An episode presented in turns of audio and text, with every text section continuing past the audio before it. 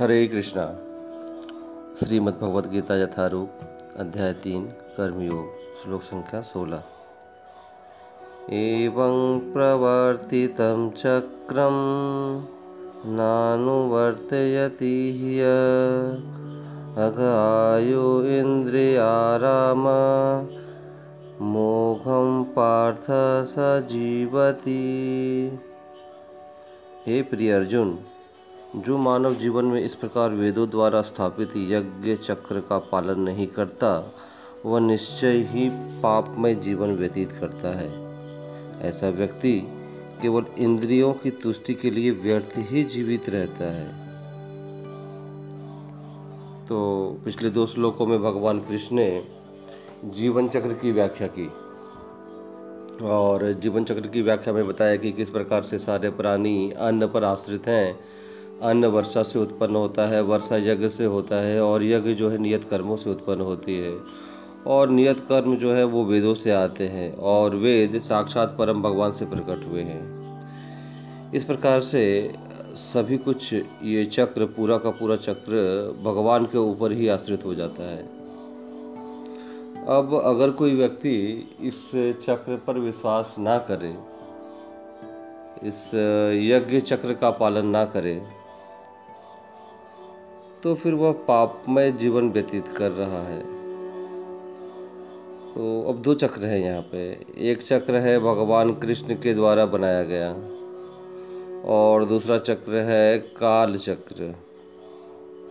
तो काल चक्र का मतलब है जन्म, मृत्यु, जरा, व्याधि, दुख, दोष, अनुदर्शनम, जन्म मृत्यु और जन्म और मृत्यु के बीच में जो व्याधियाँ हैं वृद्धावस्था है, मन और शरीर के ताप हैं, दूसरे जीवों के द्वारा दिए गए ताप हैं, प्राकृतिक आपदाओं के ताप हैं।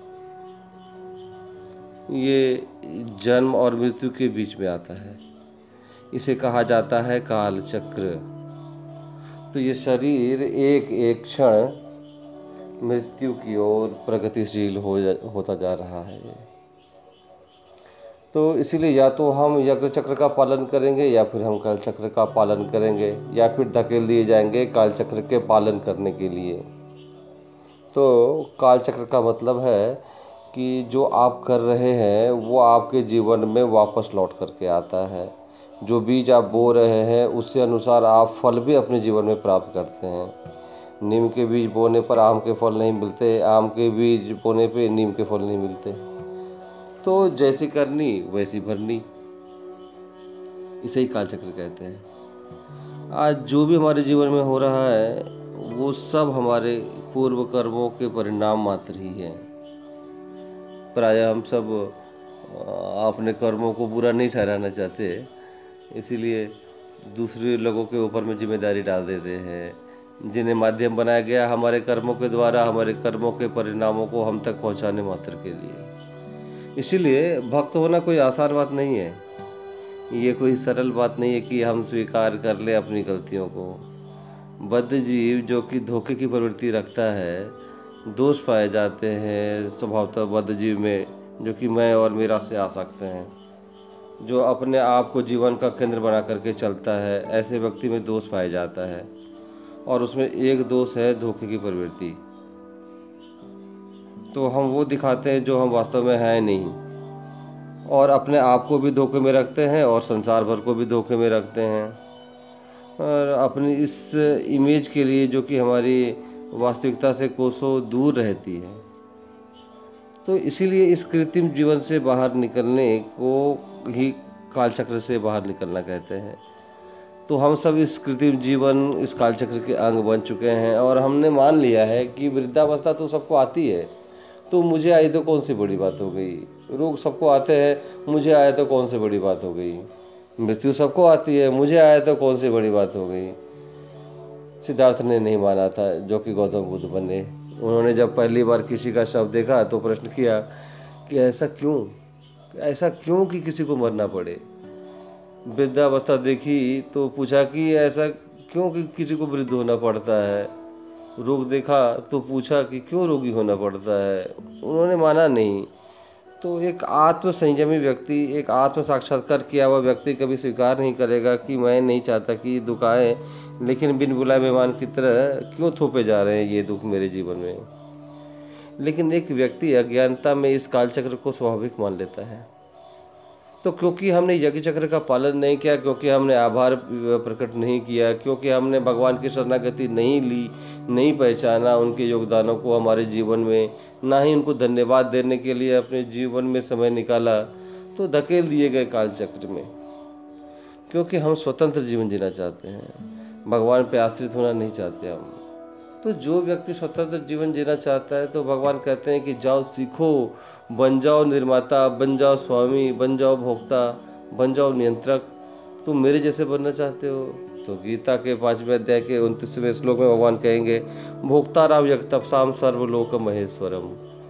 तो भगवान कहते हैं कि मैं ही भोगता हूँ यज्ञों का, तपस्याओं का, सर्वलोकों का, ज्ञातवा माम। ये बात जानने के बाद कि मैं हूँ शांति वृक्षति ऐसे व्यक्ति को परम शांति की प्राप्ति होती है। तो हम सब अपने आप को नियंत्रक मान के जीवन जीने में लगे हुए हैं, लेकिन काल चक्र हमसे बहुत बड़ा है। हम उसे ऊपर नहीं उठ पाते। तो इसीलिए यज्ञ चक्र का पालन करने में शांति मृक्षति शांति है। लेकिन अगर हम यज्ञ चक्र को छोड़ेंगे तो काल चक्र में धकेल दिए जाएँगे, जहाँ पर चौरासी लाख योनिया प्रतीक्षा में हैं। जन्म और मृत्यु के लिए। और उसमें से एक है मानव जीवन, जिसमें आकर के हम समझ सकते हैं जीवन के लक्ष्य को। और उस मानव जीवन को पाने के बाद भी अगर पशुवत जीवन ही जिया जाए तो फिर क्या सीखा और क्या जाना हमने? तो इसीलिए ऐसे व्यक्ति को कंजूस कहा जाता है। यानी कि है उसके पास क्षमता, लेकिन वो उपयोग कर नहीं रहा। तो हम सब बड़े कंजूस हैं, इस बुद्धि का उपयोग कर नहीं रहे उस कारण के लिए, जिसके लिए कि ये दी गई है। जिसे कि हम आत्म साक्षात्कार कहते हैं, भगवत साक्षात्कार जिसे हम कहते हैं। तो अगर हम उसे किए बगैर ये मानव जीवन अगर हम छोड़कर चले जाएँ तो कंजूसित तो कहलाएँगे ना। तो इसलिए भगवान कह रहे हैं कि भलाई है इस चक्र का आश्रय लेने के लिए। भगवान का धन्यवाद धन्यवाद देने के लिए, उनकी शरणागति स्वीकार कर लेने के लिए। बड़ी भलाई है इनमें हम सबकी और भगवान हमारे सुहृद, शुभ चिंतक हैं। चाहे हम अपने शुभ चिंतक हों या ना हो, लेकिन भगवान हम सबके शुभ चिंतक हैं। हमारा शुभ ही चाहते हैं वो। और यही चिंतन में लगे हैं कि कैसे हमारा कल्याण हो, कैसे हमारा शुभ हो। और इसके लिए भगवान अनेक प्रयोजन करते हैं। और उन प्रयोजनों के में से एक प्रयोजन है, ये भगवद गीता का ज्ञान हमें प्रदान किया उन्होंने। अर्जुन के माध्यम से जो भगवद गीता का ज्ञान हमें दिया उन्हीं में से एक सबसे बड़ा एक प्रयोजन है। हरे कृष्णा।